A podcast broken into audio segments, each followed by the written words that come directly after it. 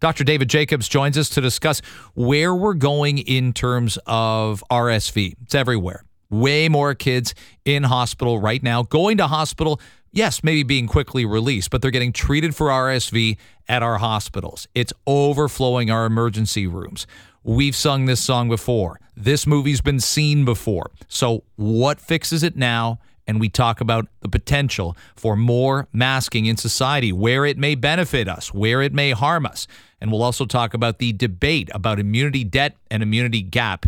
Dr. David Jacobs on 640 Toronto and Toronto Today you put one of these uh, tweet threads out Friday night, overnight, going into Saturday. I know you just got off a shift a few hours ago as well, so I appreciate you're doing this with a, a certain level of, of no doubt fatigue. What did you see, and, and what were some of the highlights of what you saw Friday going into Saturday on the COVID floors right now?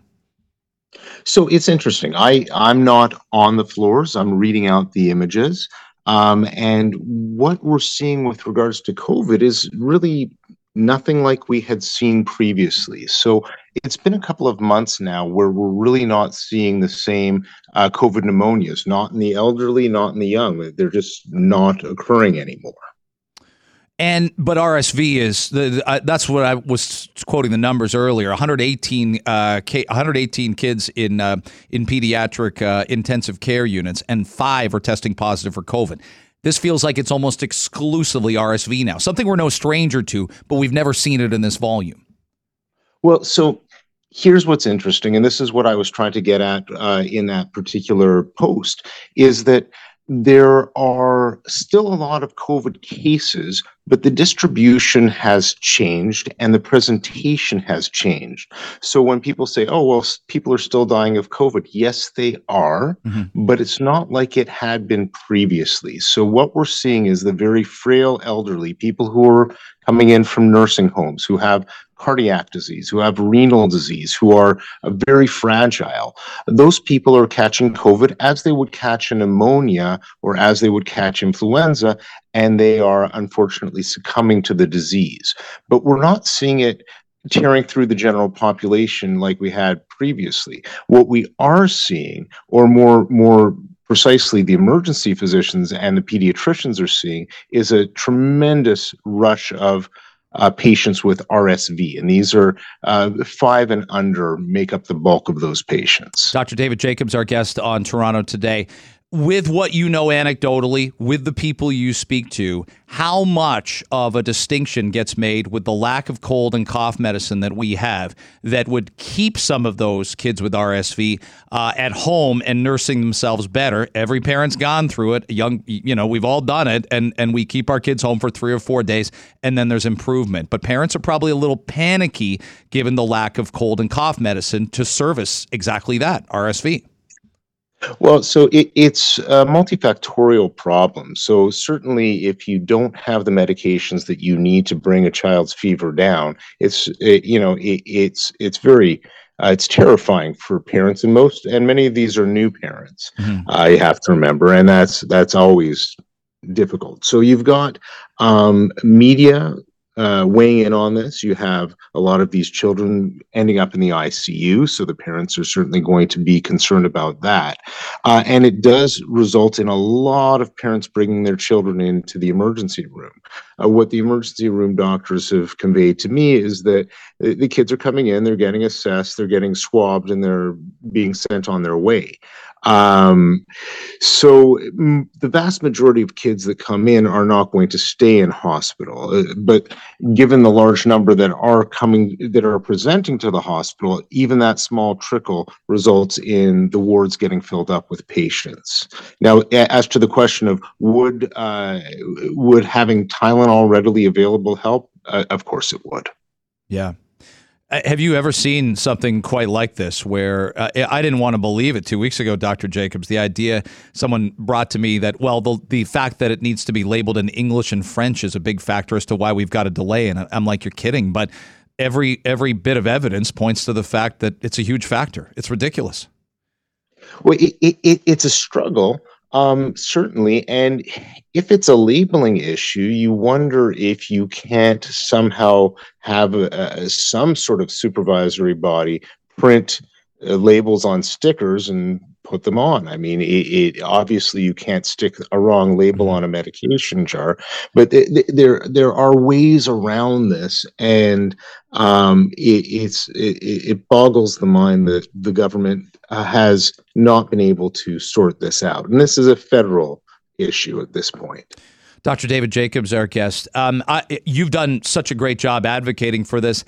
I, I try it also, those uh, uh, in our vulnerable population without boosters. Um, we've just we just feel like we've lost the room on messaging, and that at all the important times, there's many European countries that are congratulating themselves, even the UK right now, because they've had what they deem a successful booster campaign and program.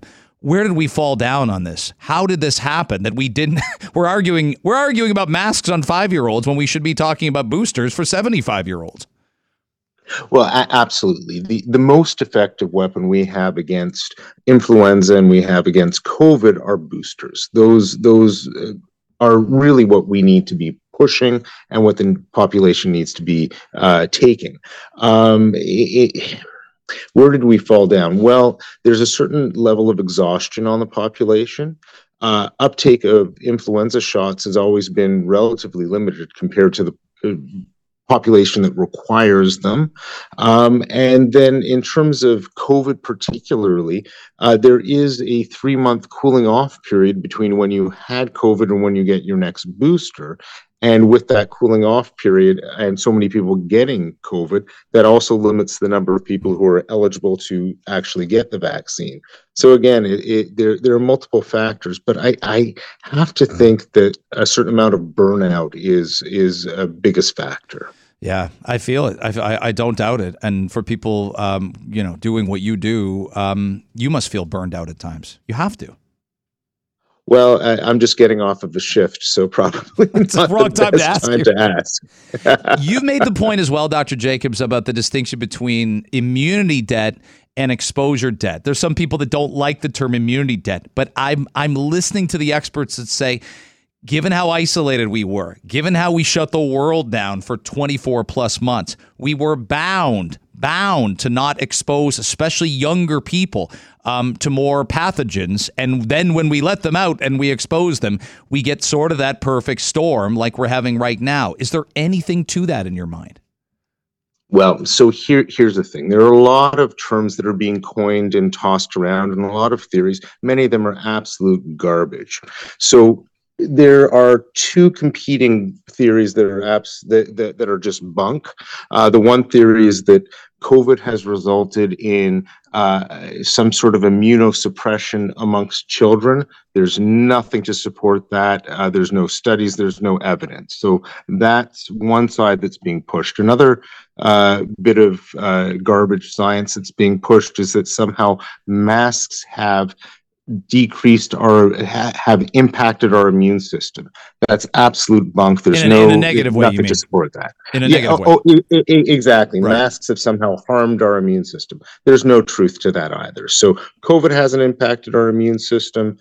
Uh, masks haven't had a negative impact on our immune system most likely what is going on with this big crush of RSV, the simplest way to think about it is think about what happened when COVID was introduced to the world. It tore across the world, right? Mm-hmm. Because nobody had been exposed to it before. Everyone was susceptible.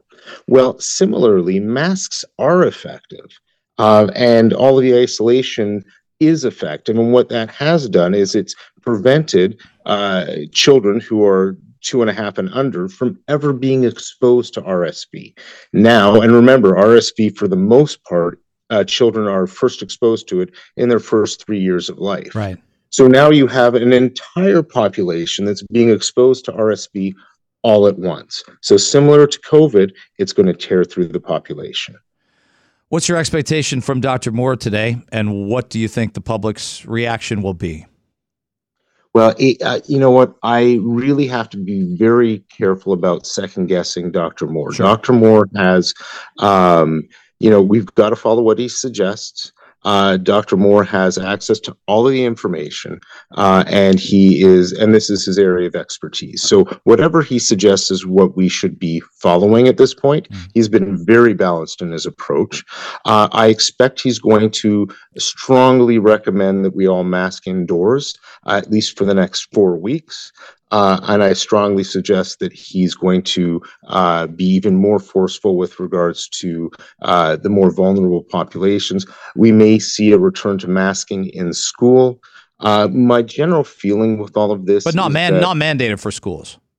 N- I that I can't say, Right. but I suspect not. Um, but right now, remember, we do have mandates. We you are mandated to wear a mask when you go into the hospital. So it, don't think that we're done with mandates. We're not. Uh, so we'll see what happens uh, with that. But a- again, I just urge people to respect what he has to say. He's always been very balanced. Dr. Jacobs, thanks for doing what you do and your messaging on our show today. I appreciate the time. My pleasure. Talk soon. There's Dr. David Jacobs uh, joining us.